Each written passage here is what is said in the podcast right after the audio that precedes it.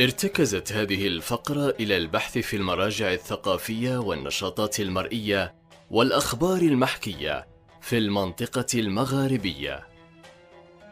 بودكاست حكاية مغاربية معي أنا عبد القادر قسمية. المطرق أو العصا وأيضا يقال لها التحطاب وهي رياضة قتالية تشتهر بها بعض دول المغرب الكبير من حيث الممارسة والجمهرة. تسمى كذلك برياضة السبع ضربات، وتعرف تطورا ملحوظا وتستقطب جمهورا واسعا بفضل مواعيد ممارستها في هواء الطلق. خاصة أثناء المواسم الدينية أو المناسبات الشعبية أو ما يصطلح عليه بالوعدات.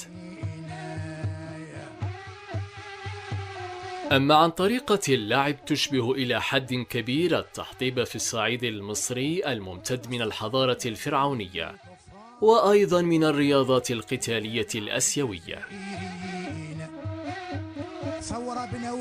تمارس رياضة المطرق عن طريق المواجهة الفردية أو الجماعية باستعمال العصا. وعلى المشاركين أثناء المبارزة لمس سبع مواضع لجسم الخصم عند النزال.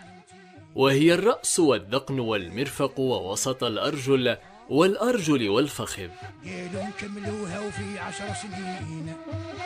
عصي الخيزران المستخدمة في فن المطرق تعود إلى زمن قديم وهي ليست عصا عدوان ولكنها عصا محبة لحفظ الحقوق في مجابهة العدو. والتمسك بالنبل والشهامة والفرجة أيضا. فمنذ القدم وحتى الآن والعسي رفيق البدوي في عمله ورفاهيته وتنقله على حد سواء.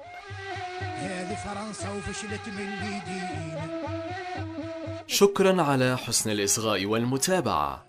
إلى اللقاء في فقرة جديدة من بودكاست حكاية مغاربية.